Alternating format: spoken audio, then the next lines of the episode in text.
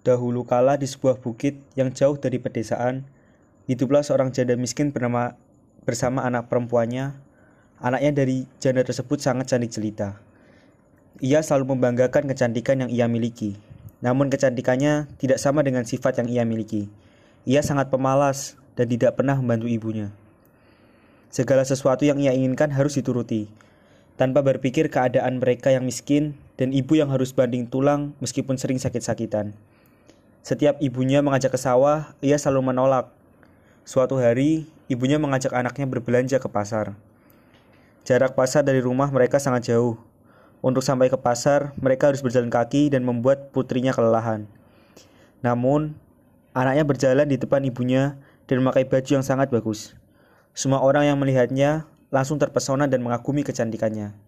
Sedangkan ibunya berjalan di belakang membawa keranjang belanjaan berpakaian sangat dekil layaknya pembantu. Karena letak rumah mereka yang sangat jauh, ke depan mereka tidak ada satu orang pun yang tahu. Akhirnya, mereka masuk ke dalam desa